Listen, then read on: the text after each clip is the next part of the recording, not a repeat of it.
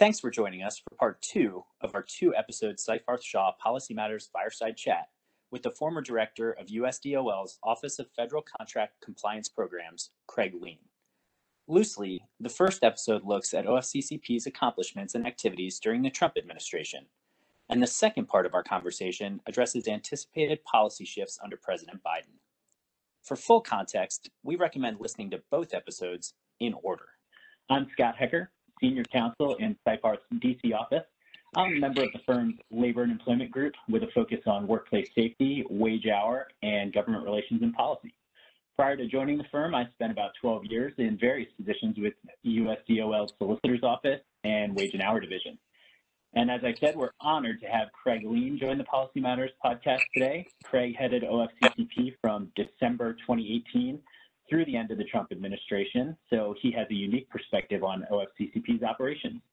Craig is now a professorial lecturer in law at George Washington Law School, a faculty member at the Institute for Workplace Equality, and a member of CIRCA's Board of Directors. Thanks for being with us today, Craig. Thank you, Scott. It's a real pleasure. Good to be here. for those who, we appreciate it. Uh, for those who may not be familiar with OFCCP, the office ensures federal contractors and subcontractors comply with the legal requirements to take affirmative action and to not discriminate on the basis of race, color, sex, sexual orientation, gender identity, religion, national origin, disability, or status as a protected veteran. It also prohibits federal contractors and subcontractors from discharging or otherwise discriminating against employees or applicants who ask about, discuss, or disclose their or theirs or others' compensation. Craig, we ended episode one talking about how Jenny Yang might build on the work of prior directors in her role heading OFCCP. Do you have any predictions about how priorities might shift under Director Yang's leadership? Yes, there's there's always change, and that is good. Um, you know, you had uh, Director James, Director Shiu changed some things from Director James in the Bush administration. Uh, in this in the Trump administration, former Director Harris and then myself, we changed a number of things, and I'm sure Director Yang will as well, and that's positive. But the main important thing to remember is that OCCP is an auditing agency, and what it does should be largely apolitical. And so, you know, the good things, um, you know, there's always going to be differences between administrations, particularly ones of different parties. Uh, traditionally, Republican administrations, like the Trump administration, focus more on collaboration with contractors, uh, compliance assistance, uh, and and where and there is an enforcement focus, but it tends to focus more on trying to resolve cases quickly through settlements and things like that. In Democratic administrations, at least in the past, they tended to involve a more adversarial approach, I, I think that's fair to say. And they tend to involve the filing of more lawsuits. And so I don't, you know, I don't know whether that's the course uh, Director Yang will take or not. I do know that she's extremely well respected in the civil rights community. I have tremendous respect for her. I was happy to see her appointed.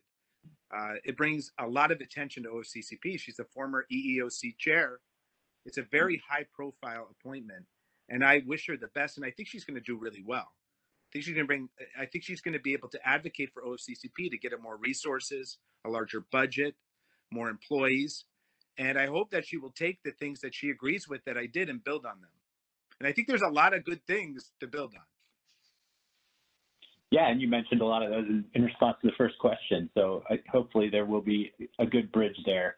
Um, shifting gears for a sec, President Biden directed his administration to start the work that would allow him to issue an executive order within his first 100 days that requires federal contractors to pay a $15 minimum wage and provide emergency paid leave to workers.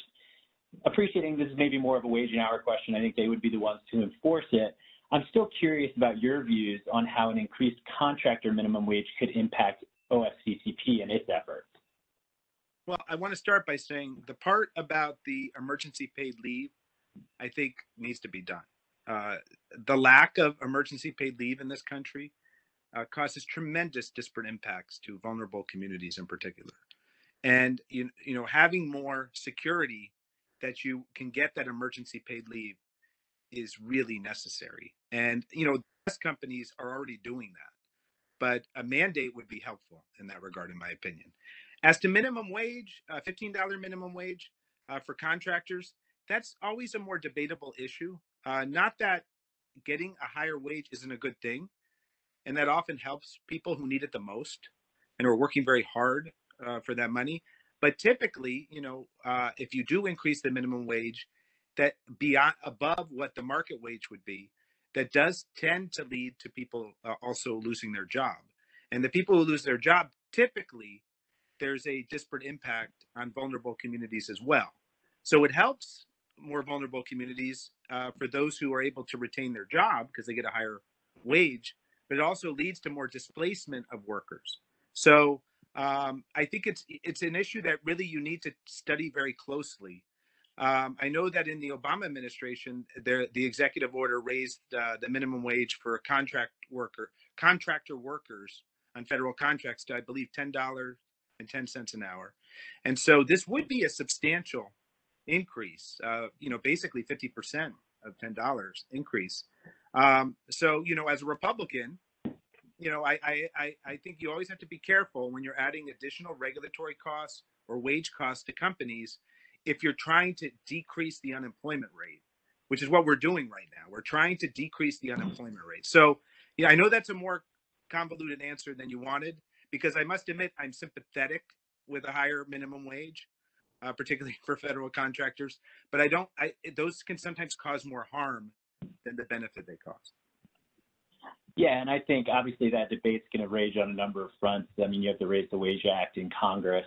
Uh, I think we raised in, in the House recently, and, and other efforts at the the $15. We'll see kind of how that debate shakes out. Um, but to your point on the the current uh, contractor minimum wage is actually I think 10.95 most recently. It was 10.95 because of uh, on January 1st. Of the adjustments. 10, it, yeah. yeah, there are adjustments. There's an annual adjustment. Yeah. So the Trump administration actually Yep, the, the Trump administration kept that Obama era executive order in place and, and you know annually annually raised up to 1095 I think most recently. So so that's there. Um, uh, lastly, I guess as a as a recent member of the executive branch, do you have any advice that you would communicate to the Biden Harris administration?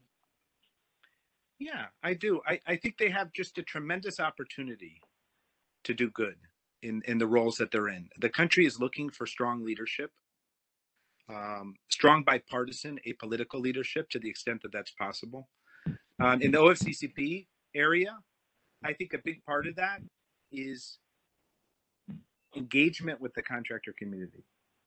Like, you know, one thing I saw when I started OFCCP uh, as the director, and even as a senior advisor before that, was there was a lot of distrust by the regulated community of the agency, and a, and a view that the agency was was just seeking to find discrimination, even where it may not exist.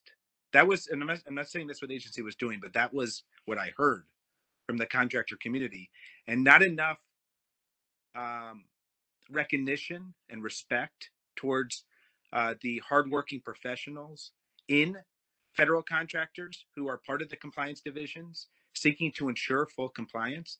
I have to tell you, when I started the agency and I started engaging with our uh, compliance officers and our, our leadership, I saw that the agency wanted to take that sort of approach too. The compliance officers wanted to be able to recognize companies that were doing good work. They wanted to be able to close cases quicker when there wasn't a finding to be made.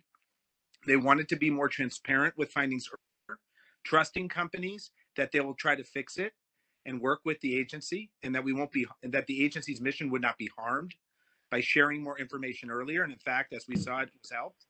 So, so maintaining that approach of mutual respect between the contractor community and the agency, uh, building on the memorandums of understanding that we've done, uh, continuing to engage with the contractor community. I did over 100 speeches at OCCP. Uh, that's something that should continue. The OCCP director should be, and and I believe you know Director Yang will be and already is a true leader for equal employment opportunity in the United States. And so it's important to be present and interacting with the contractor community. I think if they take that approach, even though there will likely be more regulatory components as well, I think companies will be more willing to accept that. If they know that you know, yes, the, the agency is going to focus more on pay equity. They're going to ask for more information, but they're going to be fair in how they analyze that. And they're not going to target companies. They're going to take a neutral approach to auditing. If they find, if they make a finding, they're going to fix it. If a company pushes back because they don't think it's fair, they're not going to target that company. They're going to work with them still and allow them to raise their their due process, which they have the right to do through this PDN rule that we did during the Trump administration. That I hope carries on through the Obama, uh, pardon me, through the uh, Biden administration. Uh, that is something that I think will serve them very well. Just that sort of tone and approach, because I think there's a lot of angst in the contractor community whenever there's a change in administration, particularly at OCCP. What will they do? Well, will, will they change the approach? Are they going to ask for pay data? What are they going to do? I think if it starts with that engagement, it, it, it works well. I did a lot of things uh, that some of them may have been unexpected by the contractor community. I, I we we created five focused review enforcement programs, including a tremendous focus on disability inclusion. And you know what? Even though there was a regulatory component to that, it, they were very well received because they were positive.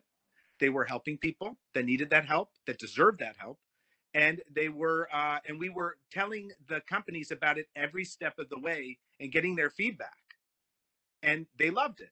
So if if ofccp is going to be looking at the pay gap but they do it in a way that engages the contractor community and enlists them in helping to eliminate that in an appropriate way by giving standards that are workable and that could be used to help eliminate those pay gaps i think that sort of approach will be well received. If it's the government just coming in and telling you this is what you're going to do and we don't want your engagement or your advice. You do what we say. That is not going to be well received. Yeah, and uh, I'll say here internally at Seyfarth, we're certainly trying to figure out how to keep the voice of our uh, clients and, and, employers generally uh, in the ear of the new administration. Craig, that, thanks so much. I mean, there were lot, lots of great information, lots of great uh, insights there. really appreciate you joining us today on the Policy Matters podcast.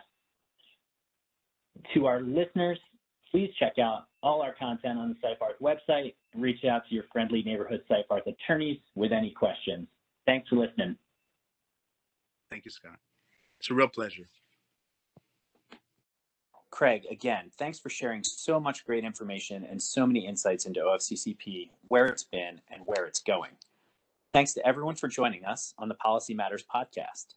One more programming note Seyfarth's Government Relations and Policy Group will present a webinar on Tuesday, February 9th at 2 p.m. Eastern Time. Please register on Seyfarth's website to join live or keep an eye out on the website for the post-webinar recording. Thanks for joining us today on the Seyfarth Policy Matters podcast. So you'll never miss an episode, be sure to visit seyfarth.com where you can subscribe to the podcast on iTunes, Spotify, Google Podcast, or SoundCloud. While you're at it, we'd appreciate you sharing us with your colleagues on LinkedIn or your preferred social media.